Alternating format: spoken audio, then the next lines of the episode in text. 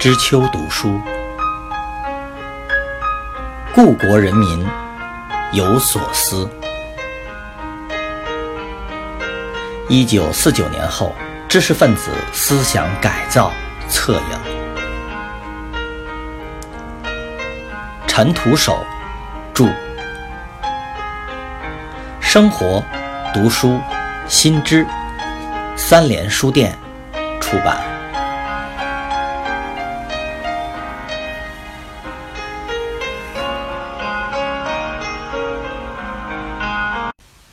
三，中央文教领导小组副组长康生，一九五八年七月一日、三日晚两次参观北京高校跃进展览会，几次针对农业大学发表意见。他说：“农业大学的学生应该做到亩产三千斤，达不到就不能毕业。教授级别也应该这样评：亩产五千斤的一级，四千斤的二级。”一千斤的五级，他特别点了蔡旭的名字。现在农民对农业学校将了一军，农民亩产五千斤，农大赶不上就坐不住。蔡旭不变，教授就不好当了。有人将军，有对立面就好嘛。鉴于一九五八年七月四日北京市高校党委高校动态简报第三期，康生在这里暗示，蔡旭如再跟不上火热的形势，可以以落伍者相待或者自然淘汰，可以作为对立面的典型人物。蔡旭他们很快就成了运动的反面角色，收集材料多半带着看笑话的成分。已升任学校党委副书记的吕恒甲，在市委教育会议上非常完整地描述了蔡旭灌浆的故事，抓住了一点失误，刻意突出了资产阶级教授愚蠢可笑的特征，赢得与会者的一阵阵哄笑。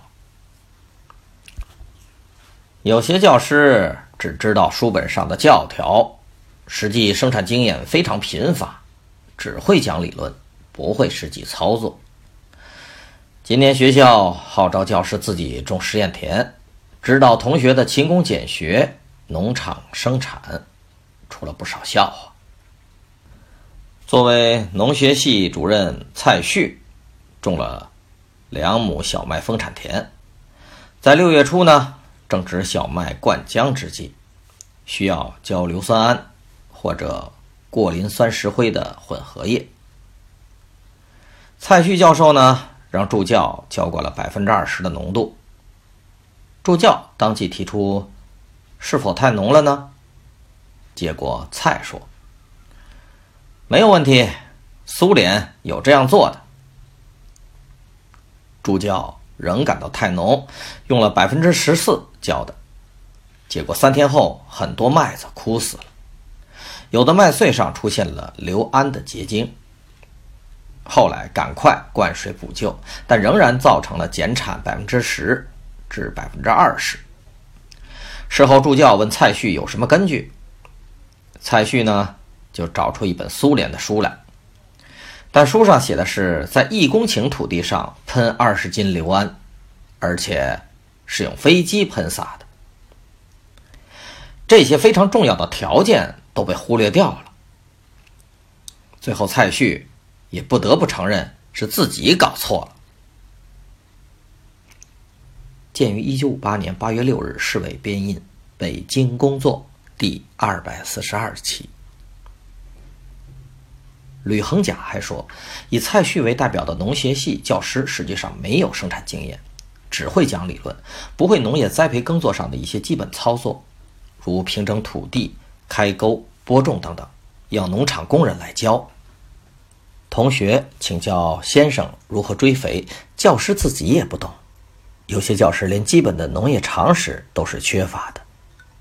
如因为讲义印错了，栽培教研组讲师连平湖告诉同学，棉花应该十月打顶，实际上每个农民都知道是八月打顶。在严酷的政治运动中，这种挖苦嘲讽还只是轻微程度的言行，更惨烈的是大动炮火、伤筋动骨的批判阵势。大跃进之后的四年里，农业大学沿用了反右派斗争的方法，在全校五十五名教授中，共批判了三十三人。蔡旭是首当其冲、被人攻击最凶的批判对象。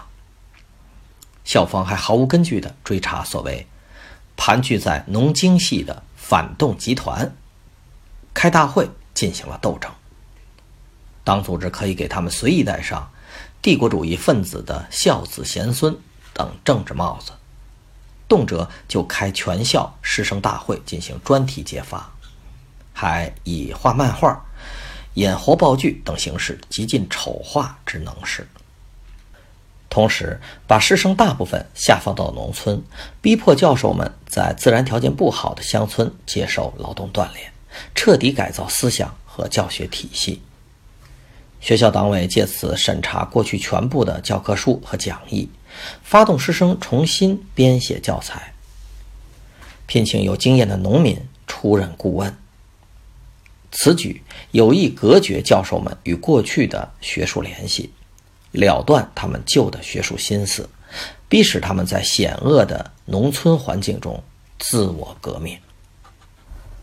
农业大学全校师生集体下放农村是毛泽东的意图，由康生竭力促成的。下放点除了稍近的河北、山西、山东、河南之外，还有青海、宁夏。内蒙古艰苦的边远地区，整个教学环境变得杂乱和恶劣。下放三个月之后，农业大学党委给毛泽东、康生写信汇报说：“尊重劳动的思想已经普遍在生长了，业务上也感到有可学习的。耕作学教授孙渠，左派；土壤学教授叶和才，左派；虚心。”踏实的向农民学习，记在小本本上的东西比学生还多。植物学教授裘维帆，中左派，在自我检查时说：“过去对生活享受贪得无厌、养尊处优而不以为耻，是十足的剥削阶级思想。”棉花栽培副教授马帆之，中中派。在徐水参加大肆各庄的棉花丰产牌，他说：“从卫星田更能体会到一切是劳动创造的。”又说：“我们思想上若不能向农民看齐，就很难在工作中做出成绩。”玉米教授李敬雄，时而中中，时而中右派。下放前在学校里搞的一亩。玉米丰产田只收到八百斤，在寿章参加了卫星田劳动之后，说：“我们在学校放不出卫星，主要是被书本上的旧东西束缚住了。”许多剥削阶级出身的学生感到这次下乡是一生生活与工作的转折点，深深感谢主席给他们安排了这个伟大的课堂。楚安平的女儿楚望瑞，过去对父亲化为右派，心里很不服气，认为他父亲是好人，说坏话。这次下放青海，亲身参加草原上对头人的诉苦斗争，看到喇嘛庙里的人头人骨，看到了广大牧民翻身把共产党看成救命恩人，才真正认识到，党天下是最反动的敌人。才说的话。鉴于一九五八年十二月八日北京农业大学党委关于下放工作向中央的汇报，这么人数众多的大教授表示臣服自污的态度，连楚安平的女儿都说父亲的党天下是最反动的敌人才说的话，这样的形式反应会让高层很受用。因为学校党委规定，改造不好还要留下继续劳动改造，教授们生怕搞不好会延长锻炼时间，多有恐惧般的担忧。在下方教室中，又散出中国科学院不要老专家的传言，大家对自己的前途刹那间感到摸不到底，又不好在人多场合议论，所以教授们多半比较沉默，说话谨慎。校党委报告称，他们怕拔白旗，怕说错做错被变一下，怕我们不要他们，心里七上八下。蔡旭所在的农学专业教师处境最为糟糕，频繁地被树为反面典型，被农民、学生屡屡将军，在农村折腾许久，心境溃乱。有一位教师统计说。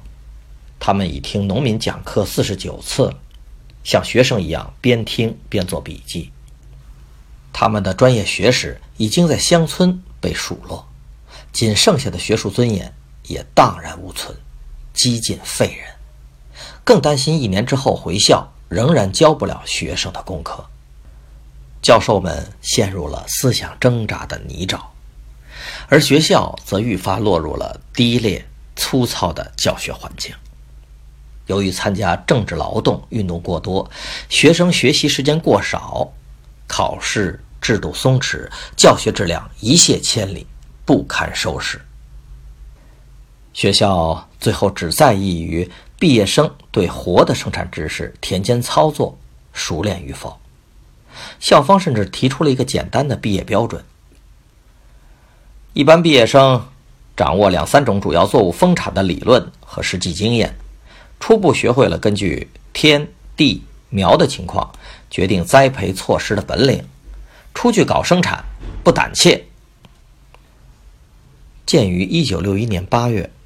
农业大学农学专业今年毕业生和解放以来历届毕业生质量的比较，校党委负责人爱说：“书本知识少了一些，但活的生产知识大大增加了。”并几次引用学生的话加以强调：“读书不如去种地，种地是又红又专、多快好省的道路。”只是让学生在简单的耕作栽培方面不胆怯，这让一生重视基础学问的蔡旭万分悲凉，只能长久默然不语。